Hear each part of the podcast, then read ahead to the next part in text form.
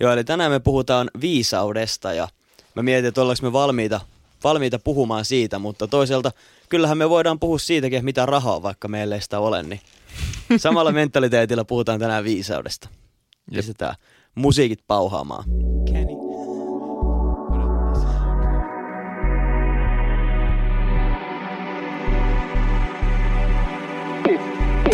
Pottikästi!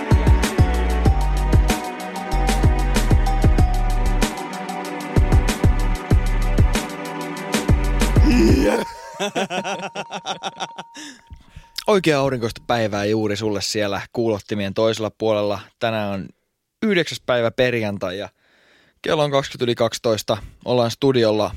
Täällä on Antti Mikael. ja tuottaja Samu myös mukana. Ja tota, Samu syntymäpäivä sankari. kyllä, kyllä. Päivän myöhässä, mutta kyllä. Juu. Ää, joo, tänään aihe on älykkyysviisaus ja älykkyystestit. Kyllä. Ja tota, tarkoituksena ainakaan ei ole puhua tästä asiasta silleen, että me tiedetään älykkyys ja viisaus, koska ollaan älykkäitä ja viisaita, vaan meidän näkemyksiä asiaan ja vähän katsotaan, että miten nämä ehkä eroaa toisistaan ja muuta. Eli just voitaisiin ehkä sillä lähteä liikkeelle, mitä on älykkyys ja mitä on viisaus ja eroaako ne toisistaan, Mm. onko ne sama asia. Aloitetaan sillä, että miten sä itse näet, mitä sun mielestä on älykkyys? Ah, No mulla, mulla on tässä nyt edessä kauhea määrä tekstiä, mitä mä oon lukenut, lukenut netistä ja, ja katsonut vähän, että mitä on älykkyys ja viisaus, mutta mut tota, mun mielestä tää oli aika hyvä, minkä mä luin ja mä samaistuin tähän, että, että älykkyys on kyky oppia uusia asioita, soveltaa sitä, sitä opittua ja sitten ratkaista ongelmia, käyttäytyy tilanteiden mukaan ja käsitellä sit erilaisia abstra- abstraktejakin asioita. Eli Mm. todella monimuotoista juttua. Toi on aika semmoinen tyhjentävä vastaus. Mm. Mä ite, ite kans etin paljon. Mä oon aina itse ajatellut, että älykkyys on sitä, että sä opit tietoa nopeasti ja sä saat soveltaa sitä. Mm. Ja sitten mä katsoin vähän erilaisia niin kuin määritelmiä. Yksi niistä oli semmoinen, että älykkyys on tosi monitahoinen asia, että siihen niin kuin on monta alakategoriaa. Joo. Ja monet ei ehkä ajattelekaan, että siihen sisältyy vaikka urheilu. Sä voit olla niin kuin tavallaan liikunnallisesti älykäs. Että sulla on niin kuin lihasmuistia ja Jep. tämmöisiä taitoja. Mutta sitten siinä on niin kuin, se on työkalupakki, se älykkyys. Ja sitten siinä on erilaisia työvälineitä. Mm. Ja sitten ne kaksi niin kuin yleisimmin käytettyjä on just se, että sä opit uutta tietoa ja osaat soveltaa sitä. Ja sitten toisena oli se, että sä myös muistat asioita. Mm. Ja ne oli niin kuin ne tavallaan ylimmät. Ja sitten se niin kuin haar, haarautuu tosi moneen erilaiseen osa-alueeseen. Se on ehkä se perinteinen, perinteinen niin kuin näkemys älykkyydestä on se, että, että sä pystyt oppimaan tietoa Mm. ja hyödyntää sitä ja sit, että sä muistat sitä ja saat kaivettua sitä tietoa muistista sun käyttöön. Niinpä. Niin se on ehkä se perinteinen näkemys. Mutta yksi osa-alue, mitä, mitä välttämättä tollaisessa tollaisessa perinteisen määritelmän mukaan ja helposti pois on tunneäly esimerkiksi. Se on totta. että sitä ei ole nähty älykkyyden osa-alueena vielä hirveän kauan. Se on ihan totta. Ehkä semmoinen stereotyyppisempi älykäs ihminen onkin semmoinen kauluspaita ylhä, ylhäällä asti napitettuna ja silmälasit ja liipatut hiukset ja Niin. sitten se koodailee kotona jotain Niin. tietokoneohjelmia opiskelee fysiikkaa. Et se on ehkä vähän semmoinen vanha-aikainen näkemys älykkyydestä. Entä sitten viisaus? Onko viisaus, miten sä näet sen? Onko se erillinen, onko se, liittyykö se älykkyyteen? Jos sä mietit esimerkiksi diagrammia sellaista, sellaista missä on pallot, mitkä on osalti vierekkäin ja sitten siihen keskellä jää, jää Mm. jotain, niin onko se sellainen vai onko se niinku, ää, ylempi kategoria älykkyydelle Mm. vai niinku, miten nämä asiat liittyy toisiinsa, jos ne liittyy toisiinsa? Mä näen sen ehkä semmosena, että arkikielessä se on mun mielestä ihan ok käyttää näitä vähän sekaisin. Mm. Et periaatteessa voit sanoa, että joku kuusivuotias lapsi on viisas tai fiksu tai älykäs. Mm. Se on ihan niin kuin ok, mutta jos me aletaan pilkkua viilaamaan, niin mä näen sen sillä, että älykkyys on esimerkiksi just tämä älykkyysosamäärä, mihin me palataan myöhemmin. Ja tavallaan sä olet valmis tavallaan hyödyntää sun taitoja oppimaan uutta ja Mhm. kehittymään asioissa. Mutta sitten viisaus on vähän semmoinen asia, minkä sä ehkä ansaitset. Että niinku, se on semmoinen elämän kokemus, ja sulla tulee semmoinen iän myötä semmoinen viisaus. Että se tavallaan kytkeytyy älykkyyteen, mutta mä näen, että viisaus on semmoinen, mikä sun pitää oikeasti ansaita, ja älykkyyden kanssa sä voit syntyä. Mm. Tolleen Väh- mä näen sen. Vähän ehkä sama sillä tavalla, jos sä mietit perinteistä älykkyyttä, mistä me just puhuttiin, Mm. niin sitähän pystyy mittaamaan. Niinpä. Me tullaan siihen just, just ihan kohta, miten, miten älykkyyt mitataan ja ollaan mitattu. Mutta viisautta ehkä ei voi mitata Mm. niinkään. Mä katoin, just, just niin kuin netistä katoin, esimerkiksi mitä Jordan Peterson on mieltä, mieltä viisaudesta, niin hän näki sen asian tosi, tosi niin kuin vaikeaksi määritellä. Tosi, siis sellainen ihminen, ketä mä ajattelin, että et, et on viisas, Mm. psykologi Jordan Peterson, niin mä- määritteli sen kuitenkin tota, niin kuin, aika pitkälti raamatun kautta, raamatun juttujen kautta, mikä oli mun mielestä hassu lähtökohta.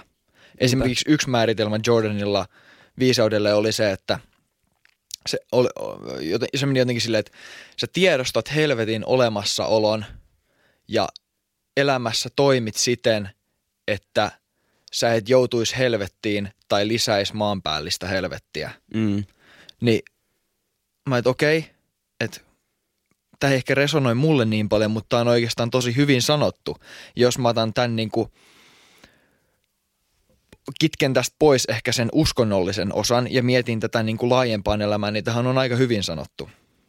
On, ja siis mä pystyn kyllä niinku nähdä tuossa sen, että joo, toi on ihan fiksusti sanottu, Mm. mutta se on tosi suppea näkemys. Niin on. Tai koska jos sä oot semmonen, että sä aina kohtelee muita, kun sä haluaisit, että ne kohtelee sua, ja oot tällainen, tällainen ihminen, niin joo, on sekin viisautta, mutta sitten taas sä voit olla aivan saapas kaikessa vaikka koulujutuissa ja kaikessa. Mm. Niin en mä silti määrittelisi viisautta pelkästään niin kuin vaikka raamatun perusteella. Jep.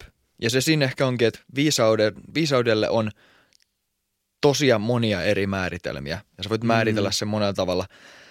Cambridgein dictionary, tämä Cambridgein, mikä se nyt on, sanakirja, Sanakirja. niin, niin määritteli viisauden näin. Viisaus on kykyä käyttää tietoa ja kokemusta hyvien päätösten ja arviointien tekemiseksi. Mm. Eli periaatteessa kykyä käyttää tietoa, se tulee sieltä älykkyydestä, ja kokemusta päätösten ja arviointien tekemiseksi. Siinä on se päätös Mm. ja ehkä se action-puoli, se, että sä teet asioita, ja sitten se arvio-puoli, että se niinku kognitiivinen miettiminen ja muut. Ja tässä on just se kokemus, mitä tosi monessa, monessa, tota,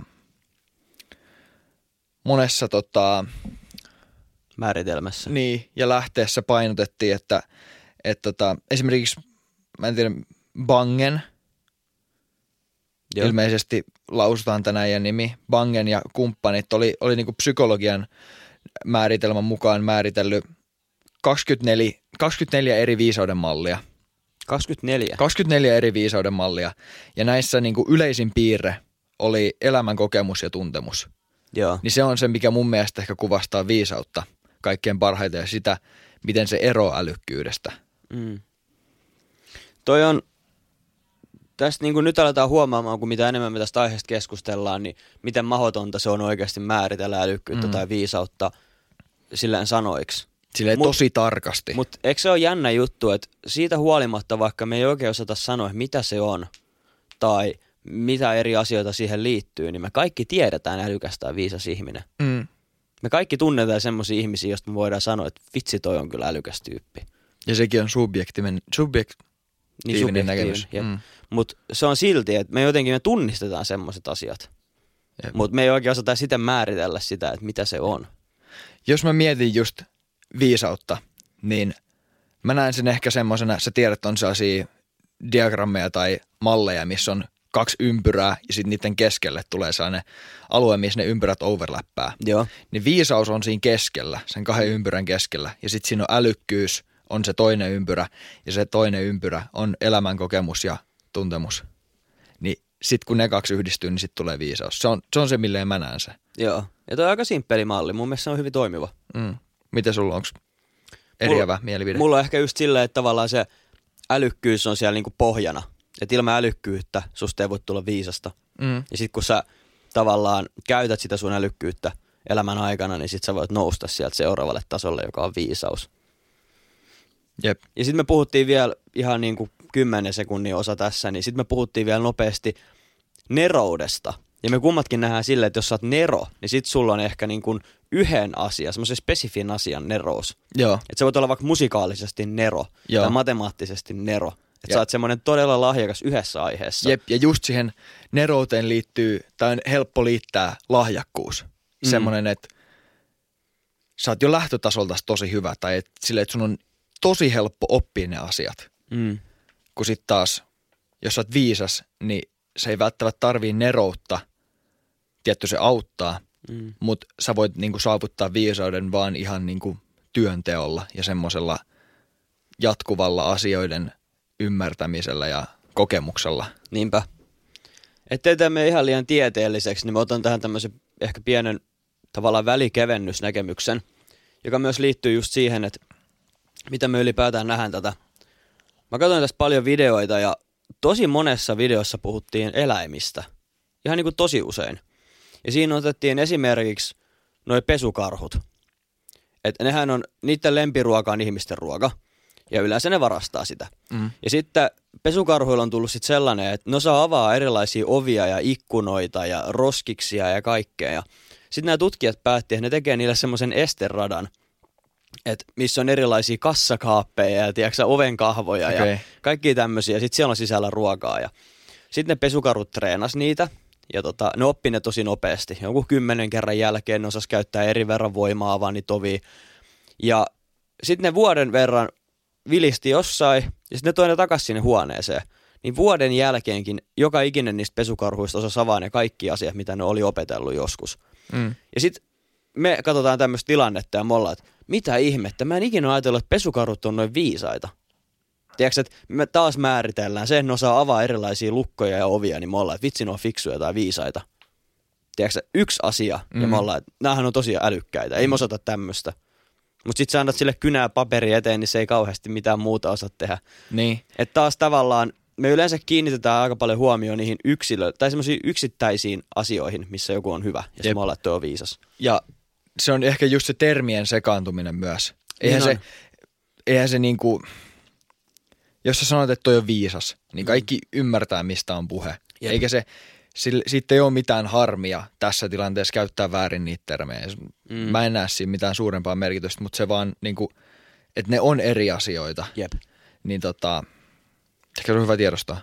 Näinpä. No sitten ehkä älykkyys, osamäärä ja älykkyyden testaamiseen. Mm. Nyt saadaan vähän ehkä konkreettisempi tapa Joo. puhua siitä. se, mistä tämä on aikoinaan lähtenyt, niin, niin vuonna 1903 ranskalainen psykologi Alfred Binet ää, kehitteli tällaisen älykkyystestin, alkukantaisen älykkyystestin, missä oli about parikymmentä tehtävää, millä haluttiin sitten testaa, testaa niin kuin erilaista hahmotuskykyä ja, ja älykkyyttä. Mm. Ja tätä tehtiin niin lapsille, kouluissa, kouluissa lapsille, että pystyttiin määrittää, ketä tarvii lisäopetusta ja erityisopetusta ja, Joo. ja tämmöistä. Sitä varten tehtiin. Ja siitä sitten sen jälkeen lähdettiin muokkaa älykkyysosamäärää, mikä tehtiin vertailua varten, että pystyttiin vertailemaan näitä lapsia, että, Mm. että miten nämä, niin kuin, miten, miten nämä niin kuin pärjää toisiinsa nähden. Ja tämä toimi sitten silleen, että otettiin lapsen älykkyysikä, mikä saatiin tästä testistä. Joo. Et esimerkiksi, että tämä lapsi on nyt 13-vuotiaan tasolla. Sitten jaettiin se sen lapsen iällä, jos se lapsi oli vaikka 10-vuotias 13-vuotiaan älykkyystasolla. Niin se jaettiin se älykkyysikä sen lapsen iällä ja sitten se kerrottiin sadalla. Niin, eli, Eli jos olit- ollut 1,3 kertaa 100 on 130. Niin, eli jos sä olit 10-vuotias 13-vuotiaan tasolla, niin sun älykkyysosamäärä oli 130. Joo. Ja sama, jos sä olit 10-vuotias 8-vuotiaan tasolla, niin se on 8 jaettuna 10 kertaa 100, eli Mm. 80. Aika jännä. Ja tähän ei niin kuin, aikuisille toiminut tämä systeemi ollenkaan. Niin totta, koska jos sä oot 90-vuotias. niin joo, totta. Niin, niin sit, sit se ei toimi siinä. Niin, niin sen takia nykyään älykkyysosamäärää on tehty sellainen systeemi, tai tehtiin silloin aikoinaan, että et, et sillä tehdään pisteytys niistä, niistä tota tehtävistä, ja sit sitä vertaillaan normaalijakauman mukaan, mm. eli Gaussin käyrän mukaan, että et mitä se menee, että siellä tiedätkö, häntä päässä ja, ja siellä kärkipäässä, niin siellä on marginaalisesti vähemmän ihmisiä kuin siinä keskellä. Keskellä sijoittuu suuri osa ihmisistä. Tuo olisi muuten tosi, tosi hauskaa tehdä tuo vanha, vanha testimalli, koska jos mä sanon vaikka, että joo, pitää olla villasukat joka ilta ja juoda iltatee ja selkää kolottaa ja polvet na- narskuu. Mä oon satavuotiaan tasolla, niin mähän on ihan äärettömän fiksu tälleen 24-vuotiaana. että tämähän olisi ihan loistava. Mutta jos sitä vertaa siihen, että kuinka paljon sun, sun pitäisi olla älykkyyttä satavuotiaana, että sit, jos ta menisi niinku aikuisen systeemin Niin. mukaan, että sit sun, sit sun tota älykkyysikä olisi, ei kun hetkonen, ei kun joo, Niin, niin. sun älykkyysikä olisi satasen tasolla ja sit sä olisit 24, niin sit Niinpä. se, se ihan toimisi. Sitten sä jakaisit sen, siitä tulisi karkeasti, mitä sitten tulee neljä. Mm. Ja sitten sä kerrot se sadalla. Se on 400 älykkyysosa Niin. määrä. Jos kokee olevansa satavuotias, niin tälleen parikymppisenä. Ei huono. Se on muuten, mun mielestä mä katsoin, niin joku korkein ikinä niin kuin testattu älykkyysosamäärä mm. oli jollakin, olisiko ollut 235 jollakin yhdysvaltalaisella naisella, kun se testattiin lapsena. Muista, Joo. mikä sen nimi oli? Anyway, sen löytää Googlesta. Joo, mä oon kattonut tämän kanssa vielä nopeasti tosta, niin tosi paljon noita ja ää, niitä löytyy paljon erilaisia. Mm. Et ehkä niinku tunnetuimpia, joilla on korkeat on ollut Einstein ja Stephen Hawking ja nämä, mutta sitten taas just jossain Jenkeissä jossain maatilalla mm. asuu jotain tiedätkö, tyyppiä, jotka vaan tekee tiedätkö, heinätöitä ja tällaista. Ne on käynyt tekemään sen testiä. A, 190. Niin, Et tiedätkö niin sitä just. Ja tota, juu. No mennään takaisin tähän historiaan.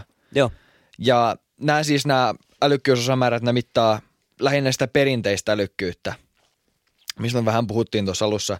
Eli niin kuin kognitiivisia toimintoja tai kognitiivisen toiminnon osa-alueita, mitä on matemaattis-looginen hahmotuskyky ja 3D-päättely, ää, sellainen, sellainen muistin käyttö ja tota, kielellinen lahjakkuus. joo. Ja näistä sitten tehtiin, koottiin semmoinen yleisälykkyys ja tavallaan sellainen G-factor, sitä kutsuttiin G-factor-jutuksi, niin sitä se mittasi, yleisälykkyyttä. Ja siitä on tullut se älykkyysosamäärä. Ja tästähän jää sitten aika paljon paitsi, jos miettii tota älykkyyden, älykkyyden niin kuin määritelmää, mitä me tuossa alussa vähän käytiin, niin sieltähän jää aika paljon paitsi. Esimerkiksi tunneäly jää kokonaan paitsi. Mm. Ää, Musikaaliset lahjat. Jep, kyky käyttäytyy joustavasti erilaisissa tilanteissa. Mm. Ja kaikki siis just semmoinen liikunnallinen älykkyys, esimerkiksi musikaalinen älykkyys, Niinpä. niin et se, ei sitä to, tommosis, ei sitä niinku, ei niitä testattu tossa, niin se on tosi suppea ja yksipuolinen. Ja sen takia Gardner kehittikin, mä en nyt ole tähän kirjoittanut vuosilukua tietenkään, mutta Joo. joku Gardner joskus kelit, kehitti moniälykkyyden, mikä sitten mittaa useaa eri älykkyyden lajia erilaisissa tilanteissa. Ja, ja tota, se on sitten ehkä lähempää sitä niin kuin oikeaa älykkyyttä. Joo. Mä en tiedä, miten sitä testaa, mutta, mutta tota, se on tietty sit, jos te- te- testaat moniälykkyyttä, niin sehän on ihan sika paljon vaikeampi testata ja pitempi prosessi, koska sun täytyy testata kaikkea mahdollista. Mm. Että yleisälykkyys, niin tämä oli sellainen tehokas keino niin kuin saada edes jonkinnäköinen kuva siitä, miten hyvä henkilö on tämmöisissä tehtävissä. Niin ja se vanha sanonta menee, että mitä viisaammaksi sä tuut, se enemmän sä tiedät asioita, mitä sä et tiedä. Mm. Eli Niin, tavallaan viisaus. mitä enemmän, niin, sit kun mm. sä kehityt siinä, sit sä oot silleen, että nyt mä tiedän paljon, sit tulee taas vähän parempi siinä asiassa, sit sä oot, että ei vitsi, mä en oikeastaan tiedä mitään. Jep. Ja sen takia mua ärsyttää tuo koko, miten nämä mitataan nämä jutut, koska tämmöinen looginen päättely ja tämmöinen, niin se on hyvin kansainvälistä. Sä voit tehdä sitä ympäri maata tai sitten maailmaa ja se niinku se toimii. Mutta sitten jos sä mietit semmosia, tiedätkö, että jokaisesta kategoriasta jotain, semmoinen haluatko miljonääriksi se peli, niin sehän on ihan tuuria, koska mieti kuinka paljon maailmassa on asioita, mitä sä voit tietää. Mm. Kukaan ei tiedä edes prosenttia maailman tiedosta. Ei todellakaan. Ei lähelläkään. Siellä Niin niinku- sit se on ihan tuuria, jos mä valitsen sulle 15 kysymystä ja sä saat vastaan niihin 15.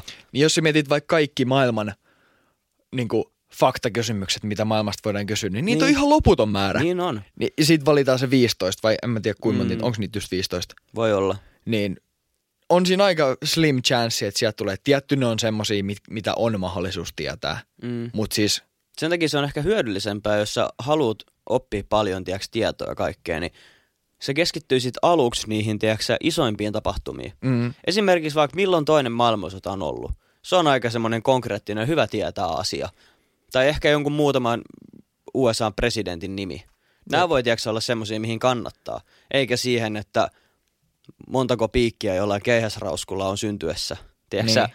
se Et sit kun sä opit tollasia laajoja asioita, niin mm, ne on sellaisia isoja kategorioita, ja ne kattaa mitä sä, pystyt, enemmän. niin, mitä sä pystyt heti laajentaa ja yhdistää sinne niin kuin pienempiä asioita. Sitä Eikä just. sille, että sä lähdet pienistä asioista muodostaa niitä isoja juttuja. Mm. Sitä just. Kyllä. Ja mä itse syyllistyn tähän tosi paljon, kiitos vaan mun faijalle. Hän on siis työpaikalla TTM, eli turhan tiedon mestari. Ja hän kertoo mulle aina tällaisia samoja juttuja. Mulla on jotenkin tullut semmoinen palava into tähän. Onhan Ja- sellainen nippelitieto nyt siistiä. Se on ihan hauskaa. Ja sitten tiedätkö, se just aina kertoo niitä kaikille. Se on kyllä niin faija juttu. Niin on. Mä joskus just sanoinkin sulle tästä, että esimerkiksi Jupiterissa sataa timantteja. Sitten sä kerrot jollekin sun kavereille ja sitten on silleen, että miten toi Mikke tietää ihan kaikesta kaiken. Mm. Sitten tiedät neljä "Hää?" tiesitkö näitä juttuja kirjoitat YouTubeen. Mä oonkin viisas. niin, sitä just. Joo. Se on helppo huijata olevansa viisaampi mitä Jep. on.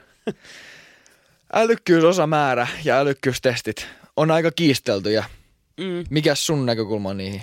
Tälleen niin kuin helppo kysymys. Joo, tälleen nopeasti vaan. Joo. Tota noin. Mä näen, että ne on hyviä. Vaikka jos sä mietit ihan sitä niinku perus perus testiä, Mm. mitä se mittaa, niin kyllä se antaa jonkinlaista suuntaa. Et ehkä just se, että se ei mittaa niitä kaikkia osa-alueita todellakaan. Tai Mm. välttämättä edes kauhean laajasti. Mutta se antaa ainakin siinä suuntaa. Ja ne on, nehän on, ne on tosi semmosia, ää, tavallaan sun pitää tehdä johtopäätöksiä Mm. ja niinku hahmottaa paljon ja miettiä semmoisia loogisia juttuja. Mm. Sä näet ehkä vähän semmoisia pieniä syy-seuraussuhteita. Niin se on aika, aika oikeastaan tärkeä taito elämässä. Niin ainakin ne testit, mitä mä oon tehnyt, niin ne on mitannut just tämmöistä. Ja mä näen, että se on aika, aika hyvä tapa jotenkin niinku mitata semmoista. Jos pitää jotenkin mitata, mm. niin tehdään sitten se tälleen. Kyllä. Mutta mä näen sen hyvänä. Joo. Ihan niinku ehdottomasti. Ja kyllä ihan, jos sä vaikka jossain kouluympäristössä teet niitä, ja vaikka jollekin lapsille suunnataan älykkysosamäärätestin, niin jos oikeasti joku ei saa yhtään mitään oikein, niin se todennäköisesti on vähän saapas, niin kuin Mm. älyllisesti. Tiedätkö, että kyllä se jonkinnäköisen viitteen antaa. Se antaa ehkä just nimenomaan sen viitteen, mutta Mm. koska ne Mut mittaa, se ei ole absoluuttinen. koska ne mittaa just niitä niinku, laaja-alaisia tietyn, tietyn niinku, aihealueen taitoja ja mm. älykkyyttä, niin, niin ne ei ole kaiken kattavia ja sen takia niin kuin älykkyystesti tai älykkyysosamäärä on ehkä vähän harhaanjohtava nimi. Koska vaikka sä et ois noissa niin hyvä, niin sä voit olla jossain, esimerkiksi sä voit olla tunneälyllisesti tosi älykäs, mutta Niin kun tuollaiset testit ei pysty sitä mittaamaan millään tavalla, Niin voit. niin se on vähän harhaanjohtavaa. Ja sehän on itse asiassa, tuli vielä mieleen, tosi mielenkiintoinen asia, mitä on tutkittu. Että yleensä ihmiset, joilla on korkea älykkyysosamäärä, niin niillä on tosi paljon heikompi niin kuin tunnetaidot Mm. ja semmoiset sosiaaliset taidot. Ja sitten on tehty tutkimuksia, että mitä tavallaan älykkäämpi tai viisampi sä oot, niin yleensä niin sen huonompi sä oot muiden ihmisten kanssa toimimisessa. Mm.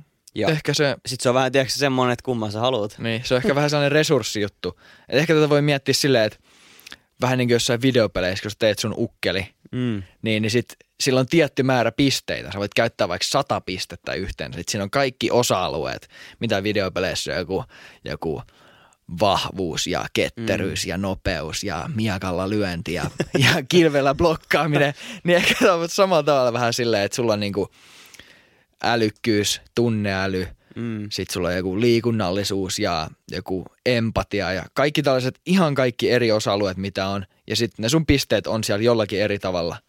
Et, et se on se tietty määrä resursseja, mitä noihin pystyy laittaa. Ja se on niinku hienosti ajateltu, koska ei kukaan voi olla kaikessa, mm. Tiedätkö, täydet pisteet. Mm. Ei, ei, ei millään. Mm, Mutta sitten me ollaan tästä joskus sunkaan heitettykin läppää, että siitä on kyllä niitä olemassa niitä ihmisiä, joilla on ehkä kolme pistettä yhteensä sieltä pussista löytynyt sinne pistetauluun ja kaikki muut on käyttämättä. Et, Et, et, niin. Eihän niitä kaikkia pisteitä ole pakko laittaa siihen. Sä voit pelaa huono lukkelilla. nimenomaan, Se on mahdollisuus. näinpä. Tuossa sanoit toisen maailmansodan aikaisemmin ja heti sitten sellainen fiilis, että se oli aika semmoista synkkää aikaa näille niin kuin älykkyys testeille ja älykkyysosamäärille. Olipa hieno koppi. Joo. Tämmöinen, mikä tämä on? aiheeseen liittäminen. Mutta Kyllä. kato se, kato se sana. Mutta tota, silloin tapahtui kaiken näköistä. Esimerkiksi 1900, tai siis y- 1900-luvun alusta lähtien ollut, oli tämmöinen niin suuntaus kuin eugeniikka, mikä Kerro oli, siis, siitä. mikä oli siis tavallaan rodun jalostusta. Aa, Tän, ja se toimi pitkälti tämän niin kuin älykkyyden näkökulmasta. Oli, oli tota, erinäköisiä psykologeja ja tietäjiä ja ihmisiä eri puolella maailmaa, mitkä tota, sitten halus, halus niin kuin levittää semmoista aatetta, että, että tota, ää, maailma tulee, tai sivistys tulee kaatumaan, koska vähemmän älykkäät ihmiset lisääntyy enemmän kuin älykkäät ihmiset, jolloin vähemmän älykkäiden ihmisten osuus väestöstä kasvaa Mm. ja sitten sivistys tulee kaatumaan. Ja tämmöinen aate heräsi kuin eugeniikka silloin ja silloin sitä haluttiin lähteä korjaamaan. Et nyt ruvetaan ra- jalostaa tätä meidän rotua ja nostamaan niin kuin älykkäitä ihmisiä. Ja silloin ruvettiin pakkosteriloimaan esimerkiksi, esimerkiksi tota Jenkeissä 1960-luvulle asti, niin eugeniikalla oli kannatusta.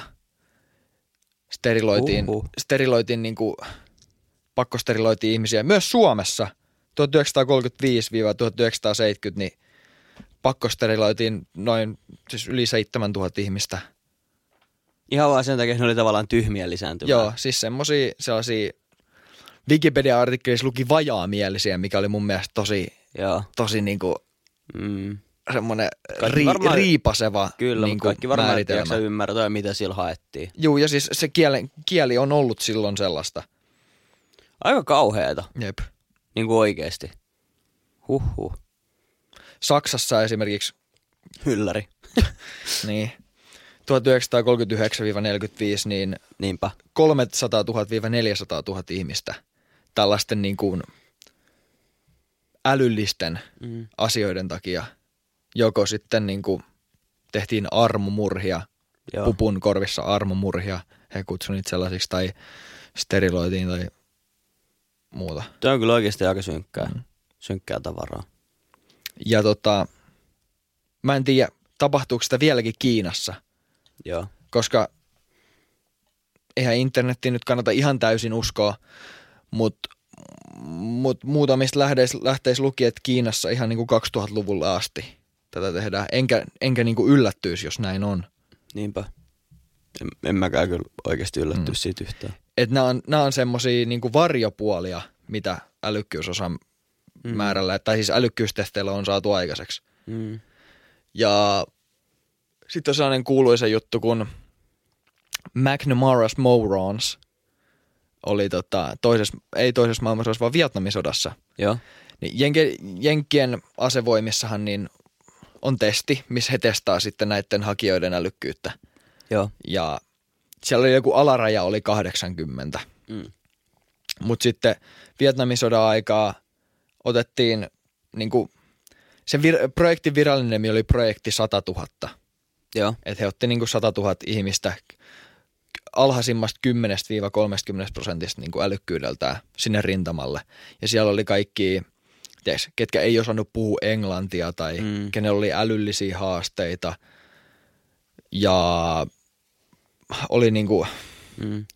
vakavasti ylipainoisia tai jotenkin, tiedätkö, toispuoli halvaantuneita ihmisiä, kaiken näköisiä, ketkä ei kuuluisi Joo. niin kuin keskelle sotaa, varsinkaan Vietnamin sotaa, Niinpä. niin sinne, sinne tota, rekrytattiin sitten joku 300 000 tämmöistä ihmistä, jotka ei selvästi kuulu sinne. Niille ei varmaankaan ole hyvin sit käynyt. Ei, ei, ei käynyt ilmeisesti. Joo.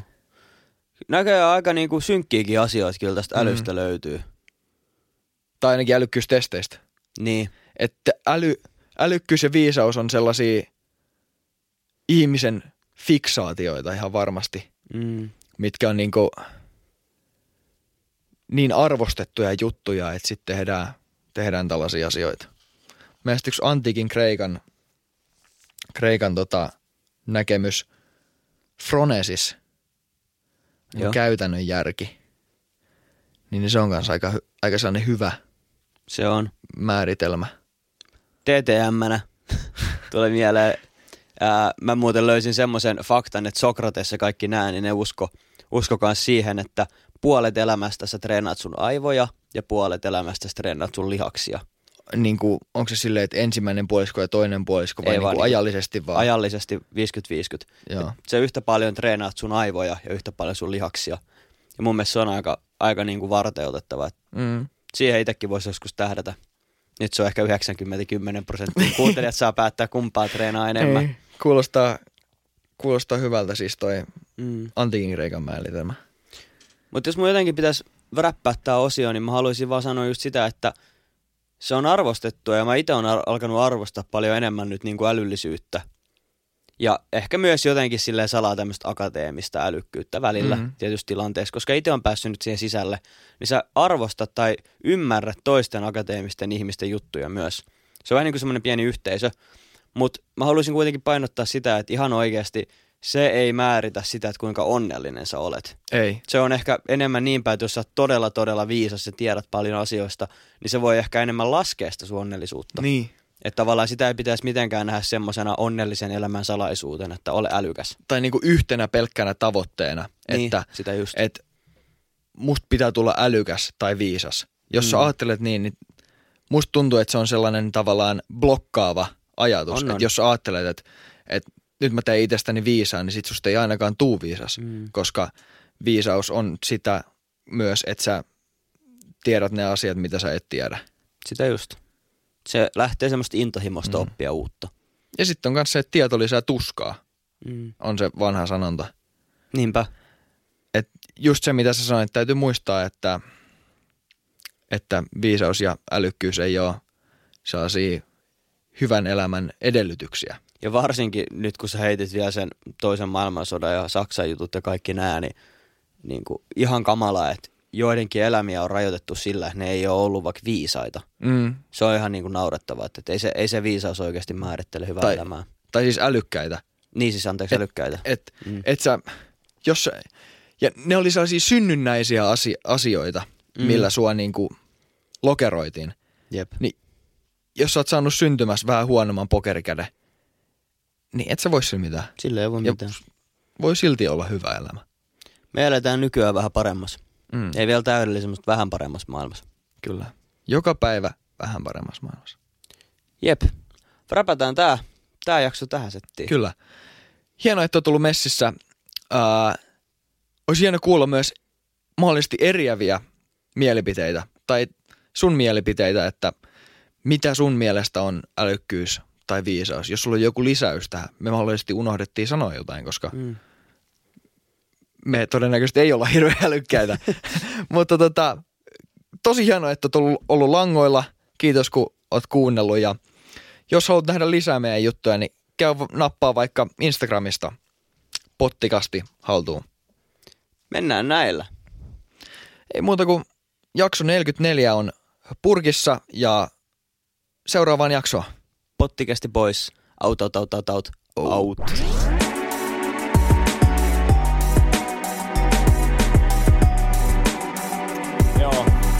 Jarrusukat jalassa. Instagram on pottikästi. Kiitos kun kuuntelit. Ja tähtisäde tikkuu.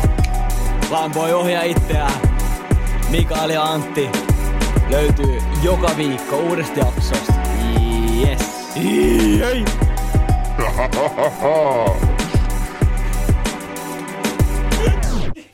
Oli niin paskaa.